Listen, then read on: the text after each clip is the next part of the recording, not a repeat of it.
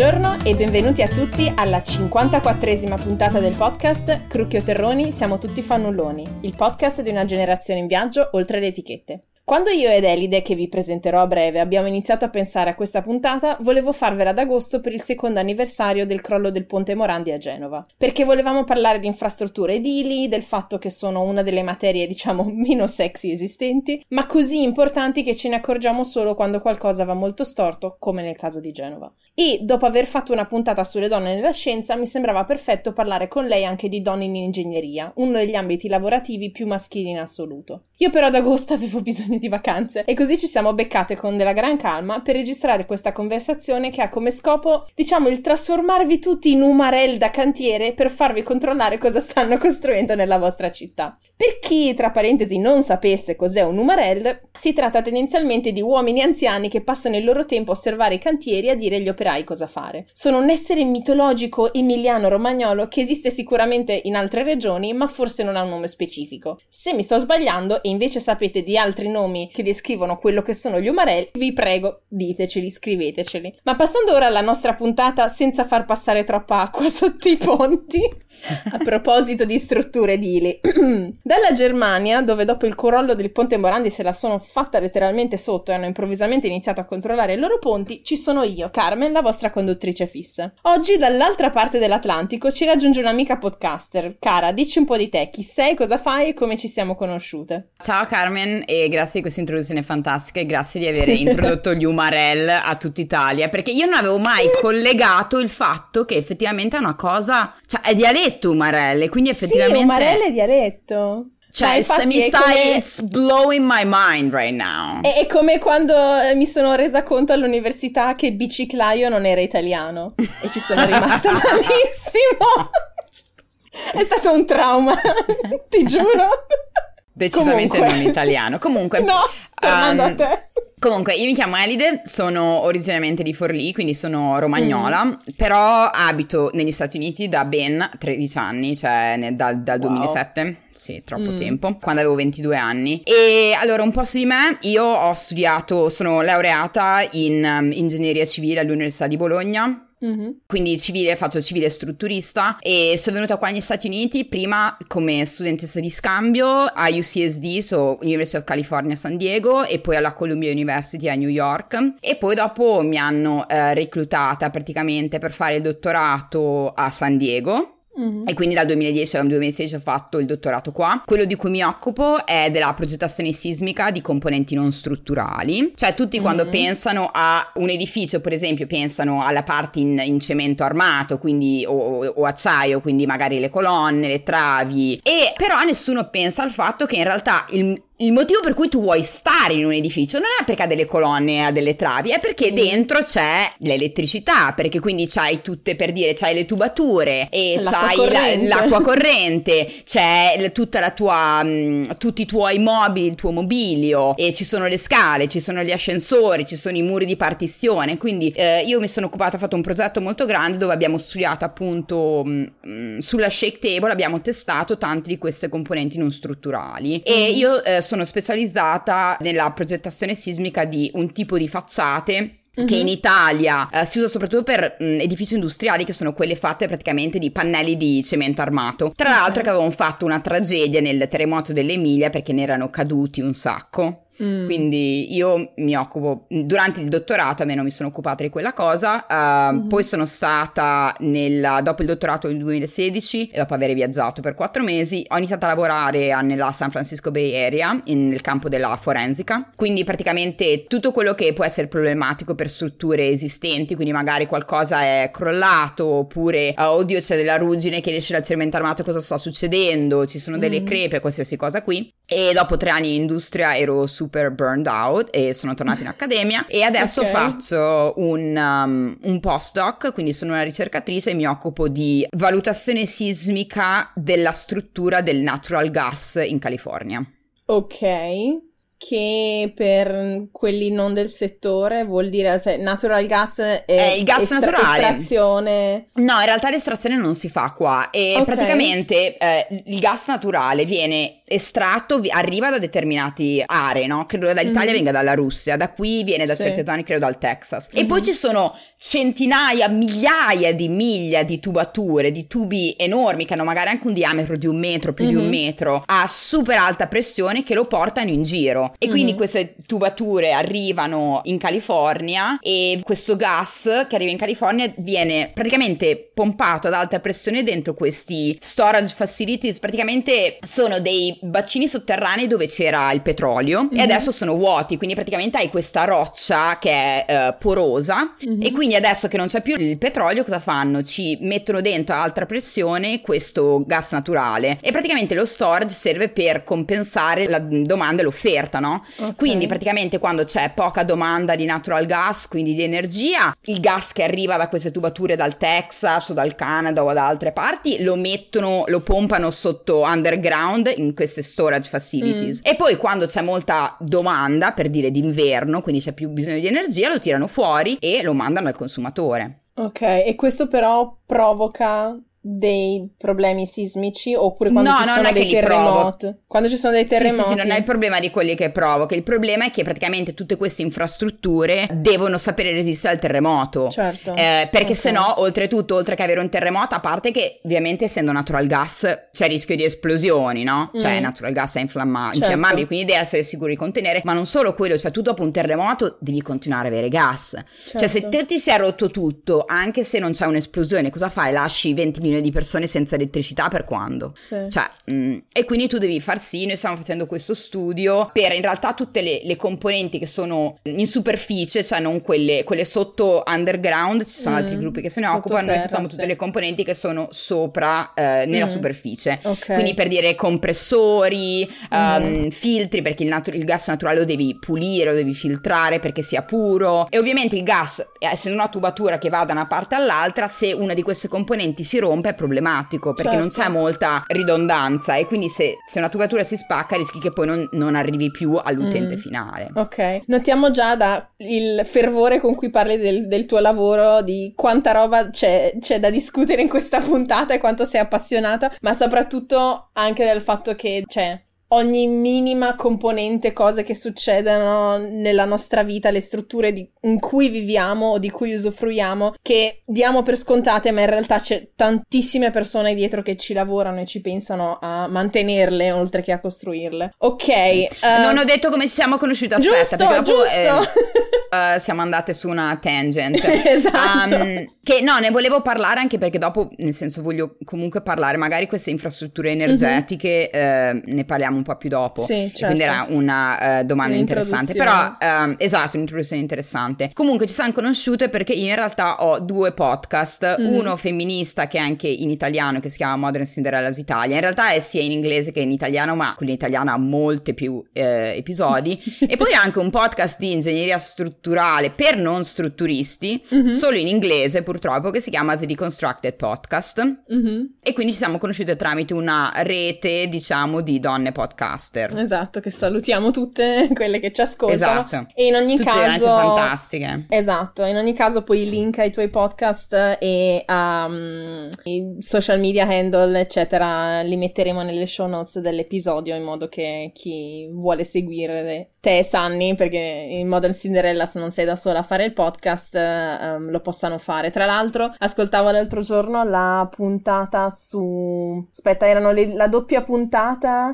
sui problemi delle donne al lavoro, le discriminazioni e varie. Sì. Mi è piaciuta un sacco, soprattutto la seconda parte dove date dei consigli su come affrontarle, come gestirle. Quindi consigliatissimo. Grazie. E um, passando al tema quindi della giornata, di solito qui diciamo su Crucchio Terroni siamo tutti fannulloni, ci piace partire dalla storia personale per poi arrivare a cosa c'entra il tema della giornata. Quindi mi piacerebbe chiederti, tu come mai hai fatto ingegneria? cioè, cosa ti ha appassionata? E questo è, è bene perché è un tema Mm, di cui parleremo e ne voglio, ne voglio mm, parlare di più, però fondamentalmente io ho sempre voluto mm, essere una situazione dove volevo aiutare gli altri, volevo aiutare mm-hmm. la mhm. società. Per tanti anni volevo essere dottoressa, poi okay. mi sono accorta che il sangue mi spaventa da pazzi okay. Però eh, volevo per forza, cioè il mio sogno da adolescente, sai, eh, salvare il mondo, vabbè ce l'ho ancora, però vabbè si fa quel mm. che si può, era quello di lavorare per Emergency l'associazione okay. di Gino Strada. Tra l'altro, quelli erano gli anni, sai, dopo il 9-11, dopo mm. l'11 settembre dove c'era la guerra in Afghanistan e quindi io volevo lavorare in territori di guerra per, mh, negli ospedali però ho detto non voglio fare la dottoressa allora cosa ho fatto? sono andata nel loro sito ai tempi che avevo la eh, 56k la 56k e quindi c'era bing bing bing bing esatto ho presente quelli più giovani che ci ascoltano rimarranno un po' perplessi da questa esatto. scena ma sì. Però tutta la gente della nostra età capirà benissimo, sì, quindi esatto. quanto anche era solo era lento andare nel mm. sito. Sì. e ho, ho, visto praticamente che tipi di lavori, che tipi di job post, cioè che tipi di lavori loro Profili. cercavano e c'era mm. quello degli ingegneri civili. Sì, loro cercavano ingegneri civili per costruire i loro ospedali uh, mm. in giro per il mondo. Mm-hmm. E quindi ho detto io voglio fare ingegneria civile. Fico. Ok. E nel senso ho tante um, sono arrabbiata con il mio campo, sono arrabbiata, mm. tanto arrabbiata con l'ingegneria civile per motivi di cui pro- poi parleremo, però è un campo di cui il motivo per cui io sono appassionata è che non possiamo fare a meno degli ingegneri civili e strutturali. Mm. E questo lo dico a tutti, cioè dove saremmo senza ingegneri civili e strutturali? Allora, ci facciamo male, non possiamo andare in ospedale perché non ci sono gli ospedali, ma non ci sono neanche le strade per andare in ospedale. Oltretutto vivreste in una grotta perché non ci sono neanche le case. Durante i terremoti crollerebbero tutte le cose che magari siete riusciti riusciti a costruire. Vi piace viaggiare? Well, good luck perché non ci sono aeroporti, non ci sono mm. ferrovie, non ci sono strade, non ci sono autostrade. Cioè, senza la realtà vera e pura è che senza di noi la società moderna come noi la conosciamo non esisterebbe. Poi uno può dire io voglio vivere in campagna, in una grotta e tutto rispetto, va benissimo, se mm quella è la tua scelta di vita va benissimo, però se noi vogliamo mandare avanti questa società moderna abbiamo bisogno di ingegneri civili, cioè è inutile, mm. è inutile.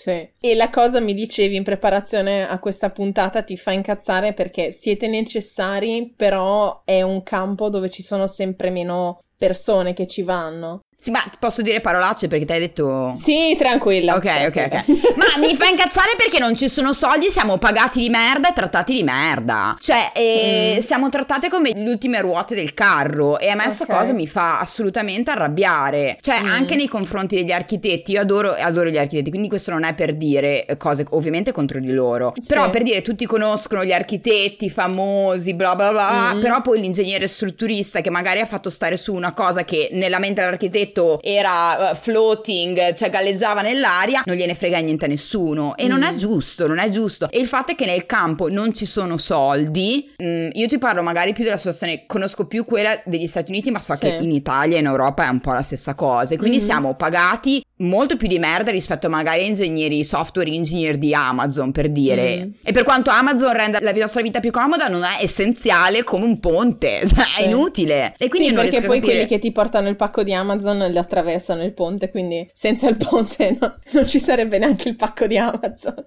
No, cioè senza di noi non ci sarebbe nulla di nulla. È per quello mm. che a me mm. dà fastidio, cioè proprio il poco riconoscimento. Sì. Quindi questa è una cosa, quindi la visione della società o il poco riconoscimento della società verso gli ingegneri civili strutturali mi fa andare giù di testa mm-hmm. da una parte. E dall'altra il fatto che è una cultura un po' tossica. Eh, tante aziende, io conosco la situazione negli Stati Uniti bene, ma so che in Italia insomma le, le, testimonianze che ho di amiche è uguale, è una cultura molto toxic masculinity dove devi, devi essere competitivo, devi lavorare 90 ore alla settimana mm. e... Sì, è un po' questa cultura improntata su quella che è sempre stata la, la cultura dominante dell'uomo cisgender, uh, eterosessuale e toxic, mas- cioè mascolinità sì, tossica. Sì. E poi ci lamentiamo che le donne non vanno nel campo o che le donne che ci vanno, se poi lasciano, sì, il problema della leaky pipeline, che mm. fa molto ridere perché io studio pipeline, cioè studio tubature, il problema si chiama le tubature che perdono. E comunque ci vanno, anche quando ci vanno molte donne, poi negli anni molte donne donne se ne, se ne, vanno e quindi arrivi mm. a un mm. punto dove magari parti col 20% di donne e arrivi a pone i capi che ne hai il 10, il 5, l'8, non lo so. Mm. E quindi poi è un problema che si ripete, però... Eh, dato che la cultura è quella che è, come fai a convincere le donne ad andarci? Sì. Non ci sono soldi, sì. vengono trattate di merda. No, e quindi sì, cioè diciamo sia la componente della, del tipo di paga che del riconoscimento, ma anche dell'ambiente mm, lavorativo sicuramente non invogliano la gente a impegnarci, sì. Però sì, da un lato eh, è una discussione che, con la quale vogliamo magari motivare più persone, soprattutto più donne, a entrare nel settore, dall'altra è un modo per dire che c'è bisogno di cambiamento. Cioè, bisogna... io guardo questa proprio dicotomia dentro di me perché mm. I know, cioè io so dentro di me che questo è un campo fantastico. E quando mm. ti trovi a lavorare con persone tipo la mia, io ho una capa che è donna, che è una super, non è, non è umana, credo che lei non sia un essere umano, cioè è una super donna, fantastica, cioè io amo follemente lavorare con lei, e, ma anche in passato sono capitata comunque con tante persone che veramente vogliono aiutare. E veramente puoi aiutare, puoi fare tanto, puoi salvare mm. tante vite, puoi, cioè c'è talmente tanto potenziale, poi la società ha bisogno di noi, cioè, questo è il fatto, cioè, c'è bisogno che qualcuno faccia queste cose e c'è bisogno dei, dovrebbero essere i top dei top, la creme della creme che fa queste cose, perché, mm. perché sennò poi vediamo cosa succede, cioè se c'è gente che è un po' approssimativa, che non è precisa, cose del genere, poi le strutture crollano. Certo. E dovre- noi dovremmo avere i, i, best brain dei best brains, cioè i propri migliori cervelli del mondo sì. dovrebbero fare il nostro campo perché dipende I tutto da noi. Candidate. Esatto, mm. mentre invece abbiamo appunto questo problema. Io credo che già cambiare la cultura un pochino aiuterebbe, la paga mm. è un altro problema che non so come affrontare. Sì, da quel punto di vista devo dire che non è l'unico settore fondamentale che viene sottopagato, perché se guardiamo anche solo all'istruzione, agli insegnanti, eh, eccetera, che dovrebbe essere una priorità, invece sono più di vent'anni che almeno in Italia decurtano il finanziamento all'istruzione pubblica. Ma e poi magari vabbè. sono un pochino troppo, mm, sono magari un pochino troppo presa da quello che succede, perché negli Stati Uniti comunque il divario tra gli stipendi è cioè una roba fuori dalla norma. In Italia mm. ovviamente gli stipendi sono un pochino più piallati, quindi magari sì. è un po', si sente un po' meno come cosa. Mm-mm. Passando diciamo all'aspetto gender della discussione perché avendo tu un podcast femminista ed essendo comunque una cosa che, eh, a cui tengo particolarmente, dicevamo nell'introduzione che appunto è uno degli ambiti lavorativi più maschili, cioè dove è più raro trovare delle donne non solo a livelli eh, gestionali ma anche diciamo lavoratrici normali. Um, tu che difficoltà hai incontrato nella tua carriera per parlarne in maniera magari un po' più concreta sperando in qualche modo di dare un'indicazione anche positiva di cose che dovrebbero cambiare, ecco. E, e sì, nel senso non voglio essere negativa perché io credo che io sono una, una fighter e quindi più, mm. più, è grossa la fight, più c'è da cambiare, più io mi gaso. Quindi nel senso Grandi tutte sfide. quelle che sono come me, esatto, tutte quelle che sono come me, che piacciono le sfide, questo è il punto, è il, è il campo giusto. Mm. E no, i problemi ce ne sono, cioè anche solo quando ho iniziato l'università uno dei problemi è la mancanza di, di modelli, cioè non, non essendo mm. donne, cioè tu guardi guardi ai capi sono tutti questi uomini bianchi, vecchi, mm-hmm. che hanno semplicemente un modo di fare molto diverso. Non è solo, io sono, ho avuto dei, anche dei ruoli modello do, uomini che sono stati fantastici, ma è proprio questa idea mm-hmm. della questa cultura seria, triste, dove se sorridi vieni guardato male perché non sei abbastanza professionale. Cioè, okay. mamma mia, non si può. E io, infatti, non è un caso che uh, la tesi da triennale zootecnica l'ho fatta con l'unica professoressa donna. Mm. Che por- io mi ricordo che io la, vabbè, la adoravo per tanti punti di vista. Si chiama Laura Tonni. Lei portava mm. le All Star. Che Grande. so che sembra una cavolata, Tanta però roba. nel 2004 in università dove lei, una donna gio- molto giovane per essere professoressa, tutti mm. sti qua in giacche e cravatte, lei arrivava con una t-shirt e le all star, io innamorata dal primo giorno, perché mi rivedevo in lei, questa si va qualcosa mm. del, del, riuscire, del, riuscire, a immedesimarsi, a vedere se stesso mm. e anche di quella che si chiama il sense of belonging, cioè tu non senti sì. di appartenere a quel campo. Cioè, mm. quelli problemi, i problemi in cui non c'è gente che assomiglia a te e la cultura è comunque tanta diversa. Io sono una molto personalità molto, sempre molto felice, molto sorridente, che parlo, sociale. Come posso sentirmi a mio, a mio agio in un campo dove l'ingegneria, dove eh, quello che magari mi vedo in giro, mi vedeva, adesso le cose stanno cambiando. Mm. Tutti questi uomini di una certa età seri che magari come consiglio mi davano, ah ma nel tuo tempo libero devi leggere paper tecnici. Oh my god. che ne okay. stavo parlando proprio di cosa è successa veramente, ne parlavo proprio ieri sera con un gruppo di amiche, come faccio mm. io a sentirmi che io appartengo al campo? Non mi ci sento. Mm. E mm, quindi quella era una delle cose che volevo menzionare. E poi sì, c'è il problema della, che è tipico femminile della, del, della sindrome dell'impostore, mm. Quest, e comunque di sentire di non, di non essere brave abbastanza per quel mm. campo, perché fin da piccole c'è stato messo in testa che le donne non sono brave in ingegneria, non sono brave in matematica. Mm. E questi sono studi studi, quindi è una cosa vera, cioè se tu ricordi a un gruppo di donne che gli fai, prima di fare un test di matematica, gli, gli ricordi, fai fare un, un, quiz che dice qual è il tuo genere, bla bla bla, loro vanno statisticamente peggio in questo test. Ok. Sì, e quindi la sindrome dell'impostore è un qualcosa che è stata scientificamente provata. Mm. E quindi combini il fatto che non ci sono modelli, al fatto che non senti di appartenere, al fatto che c'è la sindrome dell'impostore e che io le ho avute tutte e poi è difficile. Poi magari ti trovi nel campo delle costruzioni che è quello più terribile perché veramente vai in una, cioè vai in un uh, construction site dove ci sono le costruzioni e veramente sei l'unica donna. A me tante mm. volte mi è capitato sei l'unica donna con gente che fondamentalmente ti fa battute, ti chiama, cioè anche qua in California che magari sì, non sono molto avanti, cioè a me tutti i giorni mi chiamavano dolcezza, uh, carina, sai, mm. sweetheart, honey, oh. e quelle erano le cose meno fastidiose, creepy. super creepy, mm. e poi le cose più brutte la cosa più brutta che mi è capitata è che sto tizio mi è venuto a dire, cioè stavo lavorando su progetto e veramente lavoravo un miliardo di ore alla settimana, cioè proprio mi stavo mm. facendo un culo epico per questo progetto e sto tizio viene da me e mi fa, ah ma vai a parlare te con quell'altro, con quel collaboratore, perché a lui piace lavorare con te perché sei carina. What? Sì. Oppure un'altra volta, una volta ero andata in cantiere con altre due ragazze che erano delle che facevano le, le mm, tirocinanti mm. e un tizio ci saluta e fa guarda ci sono le Charlie's Angels. Oh.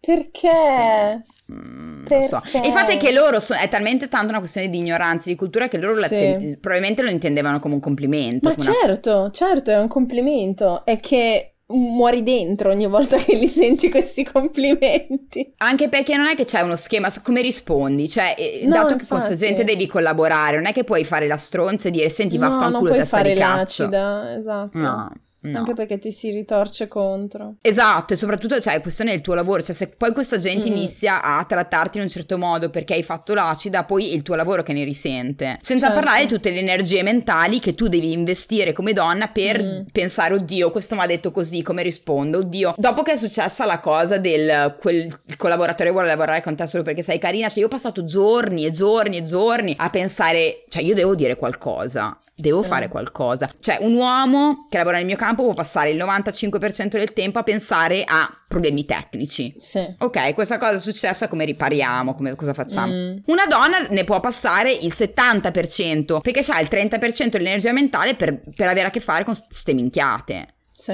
Cioè, è ingiusto, sì. è, cazzo, è ingiusto. Sì. Uh, però vedi, queste sono le cose da, da cambiare. Mm. E sì, c'è tanto lavoro da fare, però d'altronde le cose bisogna farle. Cioè, eh, mm. qual è l'alternativa? Andarcene tutte in massa? No, cioè, no. Anche perché non è che aspettano che tornate, come dire, perché, uh, cioè nel senso, soprattutto se bisogna combattere nel proprio campo per farsi percepire come in base al, alle proprie competenze e non al proprio genere, non è che ti vanno dietro cercando no perché tu sei particolarmente brava a fare questo o quest'altro se non, non, non, funziona dal punto di vista anche dei rapporti personali come in qualunque altro ambiente lavorativo preferiscono avere qualcuno che dice sì sì e fa le sue cose anziché rompere le palle per questioni sì. del genere Mm. Però una cosa che mi è piaciuta tantissimo di quella puntata di cui parlavo prima del vostro podcast è il fatto che tu negli anni raccontavi che hai fatto un sacco di mentoring, quindi um, ti sei occupata di ragazze più giovani che hanno intrapreso più o meno la tua stessa strada, intanto per essere un modello per loro dal punto di vista di ci sono altre donne nel campo, ma anche per dargli consigli, fare network uh, sulle strade da intraprendere e penso che quella sia veramente una cosa fondamentale per far sì che ci siano anche più donne in ingegneria. Sì, eh. e soprattutto dato che siamo così poche, mm. cioè dobbiamo, ognuna di noi deve prenderselo sulle spalle. A parte che io adoro, cioè la cosa se potessi fare quello tutto il giorno lo farei. Mm. Anche perché ste, ste, ragazzette, magari che hanno 15 anni meno di me, mi danno veramente speranza nell'umanità perché vedo che loro sono molto più avanti di dove ero io alla loro età, capito? Mm. Però sì, cioè io dico sempre, dato che sono l'unica donna, devo essere molto più loud, devo fare sentire la mia voce molto mm. di più perché magari se la generazione dopo non nota che sono l'unica donna, almeno non avranno tutte queste pare mentali che avevo io. Esatto. E um, una volta successo, io facevo parte, l'anno scorso quando lavoravo in industria, facevo parte del um, Industry Advisory Board, cioè il... Um, non so come si riduce, comunque questo gruppo che dava consiglio sì, d'amministrazione consiglio qualcosa. d'amministrazione, ma no, più, più una, no. un consiglio di esperti. Sì, mm. esatto, brava. Questo gruppo di esperti che dava consigli al mio dipartimento di ingegneria strutturale, no? Mm-hmm. Ovviamente mi presento al secondo meeting, 20 persone, ero l'unica donna. Ok. Nel primo, perché attenzione, perché in realtà eravamo 20 con due donne, però nel, nel, nel secondo meeting ci eravamo presentati in 18, io ero l'unica donna. Mm. Entra questo gruppo di, di ragazzi di, della, della, triennale per presentarci i progetti, erano metà uomini, metà donne. E io ho pensato, ma ste ragazze, ma sì. ste cinque ragazze ma come faranno a voler stare in ingegneria? Mm. Ma come cavolo faranno? E io ovviamente, sai, magari io eh, ero quella che si faceva sentire più la voce. A me, a me dispiace interrompere la gente, però ho dovuto anche interrompere sti vecchi che parlavano perché dovevo parlare più per forza, perché dovevo fare mm. vedere a ste ragazze che alla fine la mia presenza c'era, era lì, sì. era vera e ce la possono fare anche loro. E tra l'altro, su queste cinque ragazze, tre dopo mi sono venute a parlare dicendo per fortuna che c'eri tu. Mm. Perché se no te pensa, te immagina se cinque ragazze di, di 20 anni anni che entrano per presentare in questo gruppo importante, magari sono anche agitate, mm-hmm. per presentare i loro progetti e non c'è una donna. Sì. Cioè, sì, pensa che tristezza. La rappresentazione è importante. Quindi, questo è il nostro plaidoyer, la nostra invocazione ad avere più umarel donne o come si dice tecnicamente, Zore. Zore, esatto. esatto. Introduciamo un'altra parola dialettale fondamentale per il resto d'Italia. Ci dovrebbero essere più Sdore che vanno a mm. vedere le costruzioni, che passano mm. la loro vecchiaia così a guardare le costruzioni Bellissimo. come fanno gli umarelli. Tecnicamente, le, cioè nel senso, almeno da noi Zdora è tipo la donna di casa che però sa fare tutto, cioè quella che fa la pasta, si occupa della casa in generale, ma in maniera, cioè, proprio sì, che aggiusta anche le cose, ecco, quindi... Esatto. Eh, esatto, e, e, se la offendi risponde a colpi di mattarello. Sì, mi ricorda qualcosa. Le zore la, sono mia, la mia infanzia. Sì, esatto, sì. nonna. E, um, passando dal perché l'ambiente è poco sexy per le donne dal punto di vista di interesse a partecipare al perché questo tipo di lavoro o questo tema è poco interessante dal punto di vista della comunicazione per la società. Perché in generale secondo te dovrebbero occuparsene più persone di ingegneria civile. Ne abbiamo già detto all'inizio nella tua accurata spiegazione del perché hai iniziato a fare ingegneria, ma mi interesserebbe occuparmi della parte proprio comunicativa, cioè come possiamo rendere questo tema più interessante secondo te? Questo, allora, questo è una domanda da un milione di dollari perché mm. io sono anche stata a questo, faccio parte di questo gruppo che si chiama Elevate Her, che è cioè questo gruppo proprio di gente da tutti gli Stati Uniti per mm. aiutare a migliorare la diversità nel nostro campo. E proprio questa la domanda con cui abbiamo chiuso questo meeting che abbiamo fatto a febbraio prima che mm. il mondo, il mio ultimo viaggio mm-hmm. a Dallas, how do we make civil engineering hot again? Cioè, o cool again? cioè, quello quello è uh, o sexy again, quello è il coso, sì. è la domanda e questo non si sa. Io, la, la mia... Um, risposta personale che io ce l'ho mm. è che noi, eh, se c'è qualcosa che caratterizza i millennial e i Gen Z, la generazione millennial e Gen Z, è che vogliamo tutti cambiare il mondo, vogliamo sì. avere un impatto, vogliamo rendere il mondo un posto migliore e quindi noi dobbiamo fare marketing all'ingegneria civile e strutturale per quello che è. Cioè, mm. senza di noi il mondo non esiste o la società mm. moderna non esiste. E quindi invece che dire solo progetti, quelle belle edifici o cose del genere, che poi magari non fa architettura, architettura digli che senza di noi non si può viaggiare, che senza di noi ogni volta che c'è un terremoto morirebbero 10.000 persone, mm. che sono tutte cose vere, cioè quindi non è che devi esagerare, inventarti robe. No, sì. No, mm. no, ogni volta adesso mi occupo di, sto facendo un podcast sul, di Constructor, una, puntata su una non profit che si chiama Build Change, dove loro si occupano di fare retrofit, cioè eh, di andare in paesi del terzo mondo che sono sismici a aiutarle a migliorare le loro costruzioni, che magari a volte sono okay. tipo di pietra, di, di fango, di fango. Mm. E la gente ogni volta che c'è un terremoto anche piccolo ne muoiono chissà quante persone. Sì. Ma cavolo, digli che questo è lo scopo dell'ingegneria, di creare una società migliore, più sicura, dove mm. la gente non muoia come è successo col terremoto dell'Aquila, per dire, non è sì, che poi dobbiamo andare esatto. in esatto, Nepal senza andare a parlare in Nepal. Esatto, stavo per dire lo stesso esempio. Grande. Sì, cioè, cioè, senza andare in Nepal o in Indonesia, pensiamo all'Aquila, pensiamo sì, all'Emilia. dell'Aquila, sì. Però d'altra parte tu devi, devi, fare una doppia cosa, cioè tu devi pensare a fare questa, questa cosa di marketing, ma poi devi rendere l'ambiente un ambiente che sia veramente un ambiente dove sì, cioè si capisce in un ambiente se sei in un ambiente dove ti interessa solo dei soldi o ti interessa veramente della gente, sì. di queste cose. Cioè tu devi creare un ambiente che abbia questi valori, mm-hmm. capito? E, nel momento in cui sia un ambiente, come ti dicevo prima, arrogante, tutto basato sulla competizione, tutto basato sui soldi, tutto, è inutile, cioè vendi... Eh, no, ti passa la voglia e quindi devi essere anche adesso non mi... Mm-mm consistent col tuo messaggio, cioè non puoi dire una cosa, cioè eh, mangi, parla, esatto, brava, devi essere coerente, cioè se tu crei un ambiente dove cerchi di attrarre persone mm. che sono interessate a cambiare il mondo, che sono persone gentili, che sono persone che veramente vogliono sforzarsi per questa cosa, poi devi creare anche un ambiente che è gentile, comprensivo, certo. uh, friendly e sembra una cazzata, invece mm, cioè se vai a parlare con gli ingegneri capi che hanno 80 mm. anni di questo concetto ti mandano a cagare, invece sono molto appassionata di questa cosa, sì. perché per me è importante.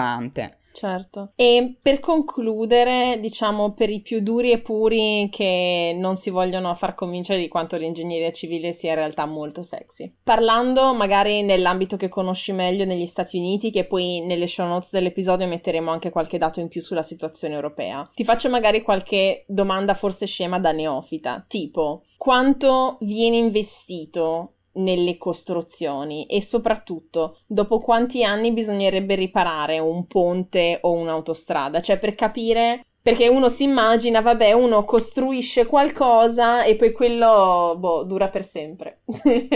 e quindi, cioè, quanto frequentemente bisogna reinvestire in queste cose che costruiamo? Allora, eh, la risposta più facile è probabilmente molto, molto, molto più di quello che stiamo investendo adesso.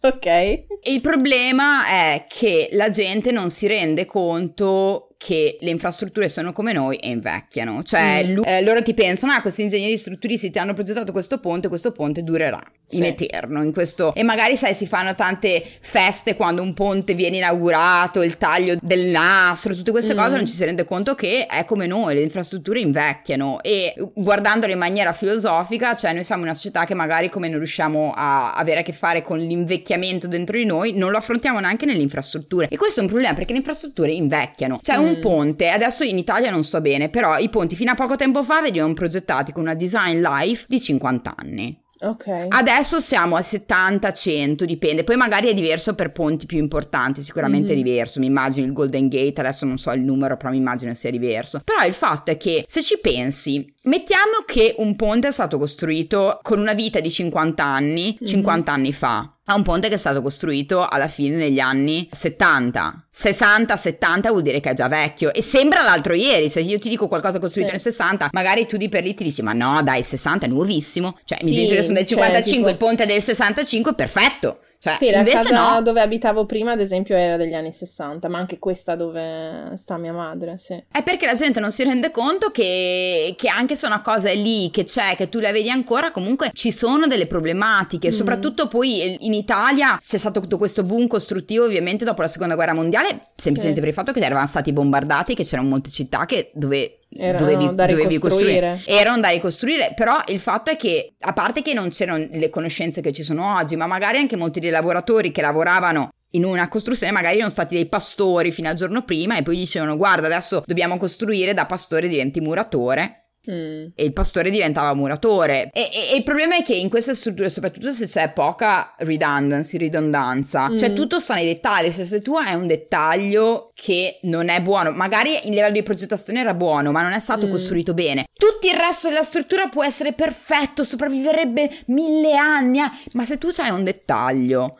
che è sbagliato e quello ti va giù e non hai abbastanza ridondanza, cioè non ci sono altri sistemi alternativi che ti possono portare le forze dove devono mm. andare, la, la, cosa crolla. Cioè è difficile capire quanto, quanto lavoro vada dietro a progettare una struttura mm-hmm. con tanti dettagli, tante cose che possono essere sbagliate sia in fase di progettazione che in fase di costruzione. Mm-hmm. E quindi eh, c'è questa, forse questa non accettazione dell'invecchiamento è un problema, ma anche una non accettazione che il fatto che la vita è, è complicata le strutture sono una cosa complicata. Nel momento in cui tu hai un progettista, non lo paghi, non gli dai il tempo, perché questa è un'altra cosa, le, deadline, cioè le scadenze qua negli Stati Uniti sono cioè delle scadenze assurde per il campo di progettazione è veramente un campo assurdo, cioè ti danno la metà del tempo che ti serviva per progettare una struttura, la metà dei soldi e poi dopo si lamentano che progetti una cosa di merda. Eh, mm. Però ci Beh, dovrebbe essere più per un ponte, quanto ci vorrebbe a costruirlo? Ah, di- dipende. Ci sono anche dei ponti che vanno su se hai delle, delle costruzioni veloci, cioè ci sono dei ponti piccolini, perché adesso noi ponti magari pensiamo al ponte sullo stretto di Messina, sì. uh, che, però no, ci sono anche magari cioè, dei ponti piccolini che magari in, qua negli Stati Uniti le costruzioni sono anche veloci, cioè magari sì. in un anno, in un anno hai fatto. Mm. Ci sono ponti che magari servivano cioè, dieci anni a costruire, uh, comunque si, si parla di anni. Il problema è sempre lo stesso, cioè, vuoi farlo bene o vuoi farlo in fretta. Cioè non c'è situazione del fatto che se le cose le vuoi fare bene, serve tempo e servono soldi. Sì. E io capisco questa cosa perché in Italia col fatto che c'è un po' di magna magna in tutto, poi la gente sa se qualcosa, ah ma c'è il magna magna nelle infrastrutture, quindi non ti crede quando uno mm. dice servono 5 anni e tot miliardi, dice ah vabbè ma sì. sai eh, chi se li prende quei miliardi? le vacanze al cugino esatto che cugino. Ma, sicuramente il problema c'è mm. però il fatto è che questi due problemi combinati poi portano a, al problema che mm. non, non, viene investito abbastanza sì. io ho trovato dei dati per gli Stati Uniti giusto per dare mm. eh, dei dati allora prima di tutto questo, ho trovato questo report ho provato a cercarlo per l'Italia non l'ho trovato magari mm. mh, mm, si trova comunque c'è questa infrastructure report card dove danno i voti allo stato delle infrastrutture questa infrastructure okay. report report card è, stata, è fatta da ESE, che è l'American Society of Civil Engineers. Mm-hmm. Quindi ti danno de- delle votazioni allo stato, per esempio, di aeroporti, okay. porti, dighe, ponti, mm-hmm. infrastrutture per l'energia, quindi anche il natural gas,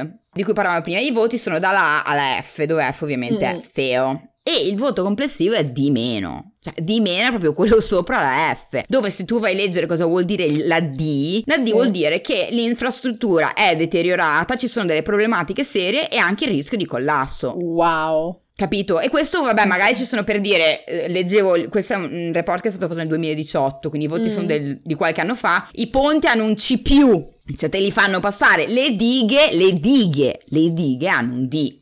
Cioè, eh, l'energia è un di più, le strade un D, cioè una merda, una mm. merda. In Italia io dubito fortemente che sia molto meglio, dubito fortemente. E sì. mh, mm, parlando di soldi, qui diceva, loro stimano, per, hanno una stima di quanti soldi servirebbero in 10 anni, quindi loro mm-hmm. ti mhm. danno il range tra il 2016 e il 2025 e loro sì. ti dicono sono necessari a 4.500 miliardi per wow. portare queste infrastrutture o mantenerle, costruirne di nuove, demolirne, perché anche demolire credi che costi poco. Cioè, uh. demolire un'infrastruttura esistente non è che sia, cioè, io ho, mi sono occupata di demolizioni, non è facile. Devi riciclare, devi mandare il materiale dove deve andare, cioè. Comunque, vabbè, quindi 4.500 miliardi. I fondi disponibili sono 2.500. Allora, non devi essere un genio in matematica per capire che siamo quasi alla metà uh. e 2.000 ah. miliardi sono assenti. E questo per ah. portarle a un livello di decenza che sarebbe un B, ad credo esempio, di, non lo so. Credo di sì. Adesso non so in termini di grade, però queste loro dicono quelli che servirebbero wow. per anche solo magari toglierli dal rischio. Ok. E quindi un, un sacco di soldi, wow. però... Co- Ricordati anche che poi le infrastrutture portano anche un sacco di lavoro, quindi certo. non è che certo. sono soldi buttati. Sì, sì, non solo non per costruirle, ma anche, non so, ad esempio, il camionista che ti porta gli animali o dei prodotti alimentari ha bisogno del ponte, cioè senza potenzialmente perde il suo lavoro, comunque è meno produttivo se deve fare un'altra strada perché quell'altra non funziona bene, quindi è tutto certo. collegato. Certo. Mm. Wow, ok, uh, mind blowing. Uh, tra l'altro mi piaceva fare questa metafora per uh, concludere questa parte principale che, cioè, mi è piaciuto tantissimo quello che dicevi tu sul fatto che le strutture invecchiano come, come, le persone e che bisogna investire e parlarne anche se è scomodo perché comunque non è mai facile parlare dell'invecchiamento, di quanto bisogna investire, quanto costa eccetera. E mi piace pensare a, alle ristrutturazioni e ai controlli un po' come a una crema antirughe costosa Esatto, esatto. Oh. Immagina se, eh, se, tu eh, ti vengono delle rughe e morisse qualcuno, cioè ovviamente mm. spenderesti mm. molto, dovresti spendere molti più soldi, sì, no? Esatto. Cioè, è, è, mi piace come, come mi piace come, cosa, come metafora e soprattutto la cosa, cioè che poi questo ogni volta che c'è una cosa tipo quella del, del Ponte Morandi se ne parla mm. e poi tutti e poi silenzio stampa. Sì. Cioè, ma perché dobbiamo aspettare Che, che qualcosa succeda crolli. quello? E il Mm. problema è che finché qualcosa crolla, ogni volta che tu chiedi i soldi, ah ma no, ah ma no, è troppo, è troppo, è troppo, e, e poi non ti ascoltano e la cultura purtroppo è quella, è veramente Mm. atroce soprattutto dal mio punto di vista perché io so come siamo messi, cioè Mm. so come siamo indietro in Italia, ma anche negli Stati Uniti a livello di sismica. Però cosa vuoi che ci faccia? Cioè cosa ci posso fare? Un Cioè- podcast in cui ne parli e fa incazzare altre persone che magari ne parlano Esatto. con altre persone. Però veramente anche noi che sappiamo quanto le cose Mm. abbiano bisogno di aiuto e che sappiamo, cioè, eh, c'è talmente tanti soldi, talmente tante cose di politica dietro che la singola persona, cioè, eh, non so cosa si possa fare. Mm. Cioè, sì. Almeno, almeno al mio livello, poi magari se sei il capo Certo. dei capi di chissà che hai un sacco di connessioni in politica, magari sì, se sei il ministro delle Mm. infrastrutture, magari sì. Però a livello personale veramente poco. Mm. Vabbè ragazzi, insomma, le nostre tasse andrebbero utilizzate di più per le infrastrutture e con questo direi che possiamo passare alla prima rubrica in giro per il mondo in modo da rilassarci un attimo da questa ansia cementificatrice per il futuro. Uh, si potrebbe dire che bisogna cementare le strutture per, eh, come tipo, sai che quando ti dai il... um, eh, sto facendo una battuta pessima. Ma anche Eh. ce- tipo cinema- ce- cementare la conoscenza di queste Sì. problematiche. Ok, ok, mi piace questo gioco di parole. Con questo concludiamo la parte principale che è meglio.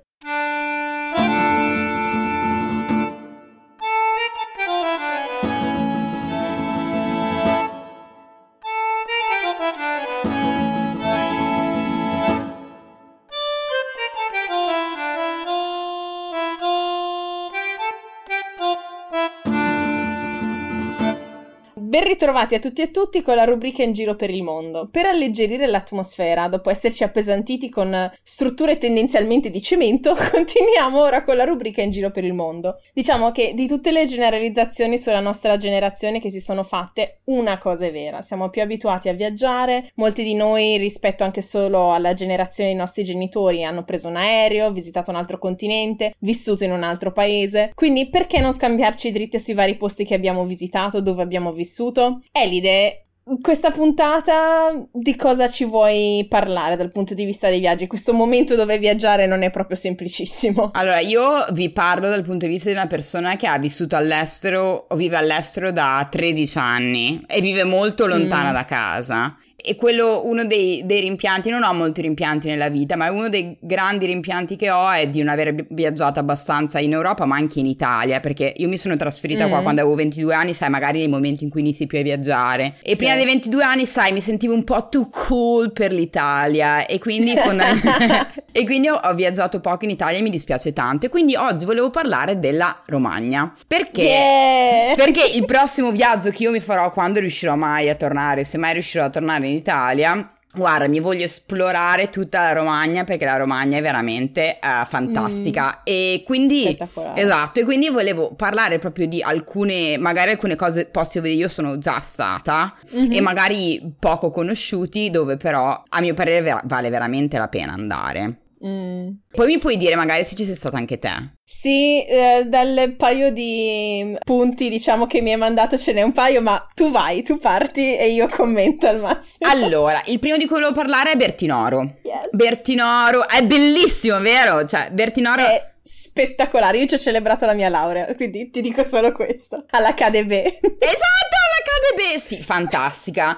E allora, Bertinoro è questo borgo arroccato praticamente su, questa, su questo piccolo monticello e è Mm. fantastico da un sacco di punti di vista. A parte essere veramente spettacolare, vai in queste viuzze e ti sembra di portarti indietro nel tempo. Però nei giorni, un'altra cosa bellissima è che nei giorni eh, belli, dove c'è bel tempo, vedi fino al mare. E questo, Sì, sì. sì. E qui sei a 40 minuti di macchina dal mare, quindi neanche vicinissimo, ma vedi veramente tutta la Romagna fino al mare. Cioè, se guardi verso est, vedi tutta la Romagna fino al mare, quindi fantastica. Il grattacielo di Cesenatico. Quello è, il punto di è il riferimento. punto di riferimento, assolutamente. Anche perché io non ho sense of direction, cioè io proprio orientamento meno 20. E quindi quella è l'unica cosa che almeno sai che cos'è. È il grattacielo di Cesenatico. Esatto. Tra l'altro, la cosa bella di Bertinoro è che è pieno, cioè praticamente in ogni strada è pieno di queste trattorie, osterie, dove mm. hanno tutta roba da mangiare tipica, vino locale e durante l'estate, in tempi non di pandemia, ci sono una marea di feste, c'è la notte mm. bianca, cioè è, è, veramente bellissimo, quindi per me, per chiunque sia nell'area o se visita la Romagna, è veramente Bertinoro da vedere. Sì, Bertinoro per me ha, ha un posto speciale nel mio cuore perché come dicevo ho fatto la mia laurea e poi ho festeggiato un paio di anniversari con mio marito eccetera e una volta siamo capitati in questa osteria che se non ricordo male si chiama Osteria della Brunilde, una roba del genere, dove c'è la proprietaria che si dice sia stata amante di Gianni Morandi. What? Ti dico solo questo. Ti dico solo questo. Guarda, considerando il, il fascino delle romagnole, io direi che questo ci credo assolutamente esatto. assolutamente fattibilissima come cosa. Quindi a Brunilde, tanta roba.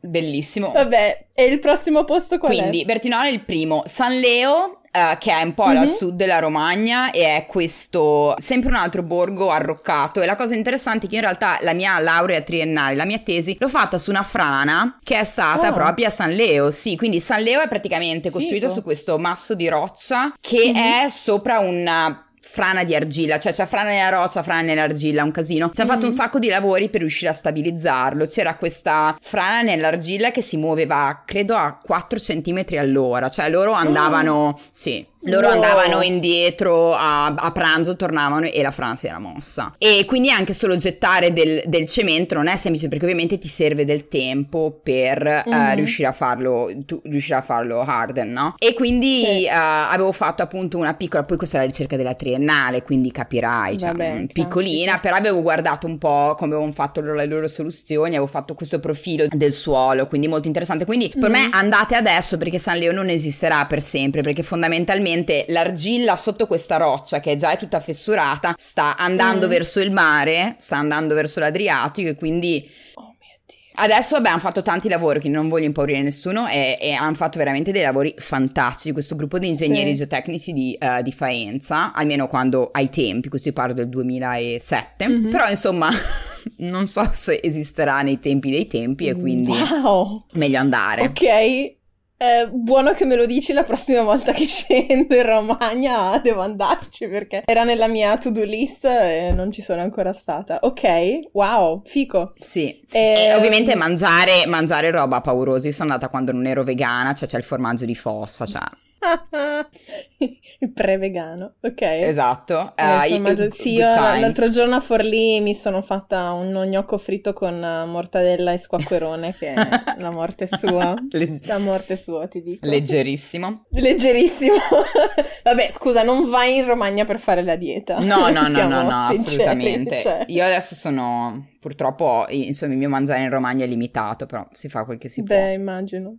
Sì, ok. Beh, c'è sempre la zucca. E vabbè, Elide aveva una quantità spropositata di consigli per la Romagna e quindi questa parte l'ho dovuta un po' tagliare e insomma, per chi è abbonato a Patreon vi beccherete tutti gli altri bellissimi, interessantissimi eh, consigli sulla Romagna, sia culturali che culinari. E così passiamo alla prossima rubrica.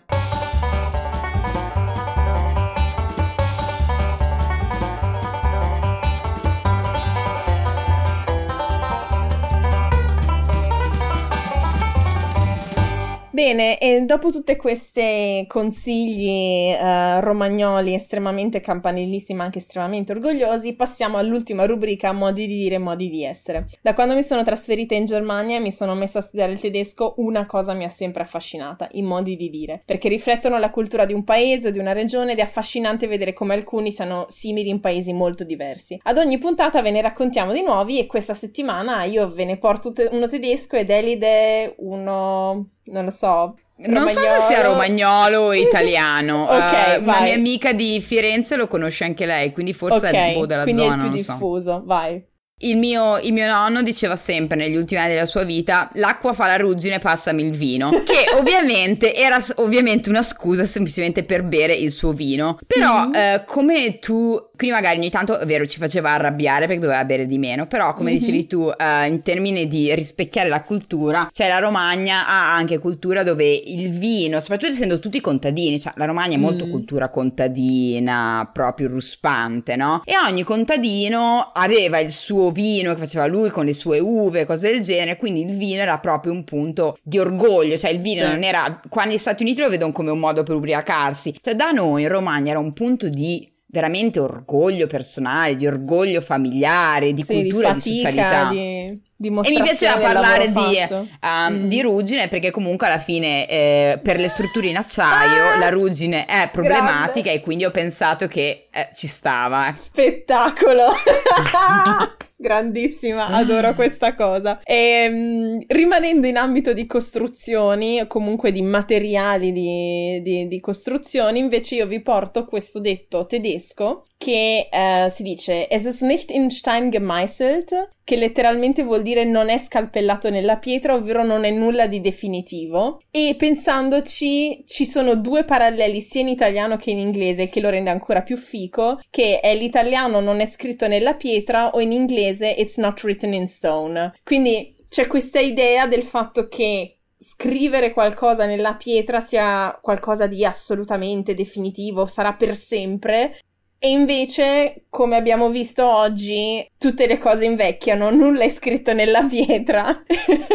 e questa è una cosa sì. che culturalmente c'è un po' dappertutto e mi piaceva tantissimo raccontarla. e niente, quindi con la ruggine provocata dall'acqua, eh, ma non dal vino. che poi non lo so se questa è una cosa scientificamente corretta, perché forse anche il vino fa venire la ruggine, però... E lo st- ignoriamo. Mm, non lo so, io, io lo ignorerei. Quella è uno di quegli ambiti dove la cultura la sapienza popolare mi interessa di più della scienza. Quindi con ruggine e cose scritte nella pietra si conclude la nostra puntata. Ringrazio infinitamente Elide per il tempo che ci hai dedicato nonostante le differenze di orari, eh, le mille cose da fare. E, e, niente, ti chiederei nel salutare ascoltatrici e ascoltatori c'è una cosa che vorrei, l'ultima cosa che vorresti dire o ribadire che ci tieni che chi ci ascolta si ricordi di questa puntata? Sì, dato che comunque magari ho detto tante cose negative sul mio campo, uh, vorrei anche dire che comunque, again, ribadire, è un campo da, tan- da, tanti altri punti di vista fantastico, abbiamo veramente bisogno di gente motivata che mm. lo porti avanti, abbiamo tanto tanto bisogno di, di diversità nel nostro campo, quindi invito you know, le donne a considerare uh, ingegneria civile se sono ancora in tempo, ma se sono uomini e sono nel campo anche a considerare che forse è tempo di cambiare la cultura cultura nel nostro campo e di rendere un posto un po' più accogliente, welcoming mm. per tutti, per le donne, per le minoranze, perché alla fine è più bello per tutti, non solo mm-hmm. poi per le donne. E anche e per quindi... chi semplicemente vuole farsi una risata sul lavoro la considera esatto. normale. anche semplicemente chi pensa che dare, cioè, questi stereotipi dell'ingegnere serio senza hobby uh, vadano un pochino mm. tagliati via perché non sono veri e sono riduttivi e tristi per tutti. Tutti. per tutti. Quindi più ingegneri simpatici per tutti. Esatto, abbattiamo questo stereotipo dell'ingegnere antipatico e triste. Basta. Spettacolo, basta. mi piace tantissimo, ottima conclusione. E quindi così, se state ascoltando questo podcast quando esce lunedì mattina, spero siate arrivati nel frattempo al lavoro o alla vostra scrivania, come dico ultimamente. Se no, tenete duro che il pendolarismo prima o poi finisce. Per domande e commenti visitate la nostra pagina www.facebook.com slash tuttifannulloni o scriveteci a tuttifannulloni.gmail.com www.fannulloni.com o ancora ci trovate su Instagram e su Telegram cercando tutti i fannulloni podcast. E ricordate, vale sempre la regola del rispetto e della critica costruttiva. Siate il vostro lato migliore, è solo così che le cose cambieranno davvero. Se volete consegnare il podcast ad amici o familiari o cercare anche i vari podcast di Elide, eh, soprattutto Modern Cinderellas, ci trovate su tutte le app dove si ascoltano podcast, quindi Spotify, Apple Podcast, Podcast Republic, eccetera. E ricordatevi di abbonarvi, mettere più stelline e commenti positivi così riusciamo a farci ascoltare da più persone possibili. Se invece questa puntata vi è piaciuta così tanto che volete ascoltare ancora più materiale, quindi non so, più consigli sulla Romagna o più dibattiti sull'ingegneria, seguiteci sul profilo Patreon su www.patreon.com slash tuttifannulloni dove potete contribuire alla crescita e al miglioramento di questo podcast anche solo con un dollaro al mese. Questo podcast è prodotto e curato da me, Carmen Romano, e nella prossima puntata parleremo con niente poco di meno che Alberto Brunetti, ovvero l'autore che dovevo intervistare a maggio quando avrei dovuto fare la registrazione live del podcast e abbiamo recuperato con una bella chiacchierata sul tema attualissimo della dignità del lavoro. Tutte le musiche sono di Kevin MacLeod del sito Incompete. Buona settimana a tutti ci sentiamo tra due lunedì. Alla prossima!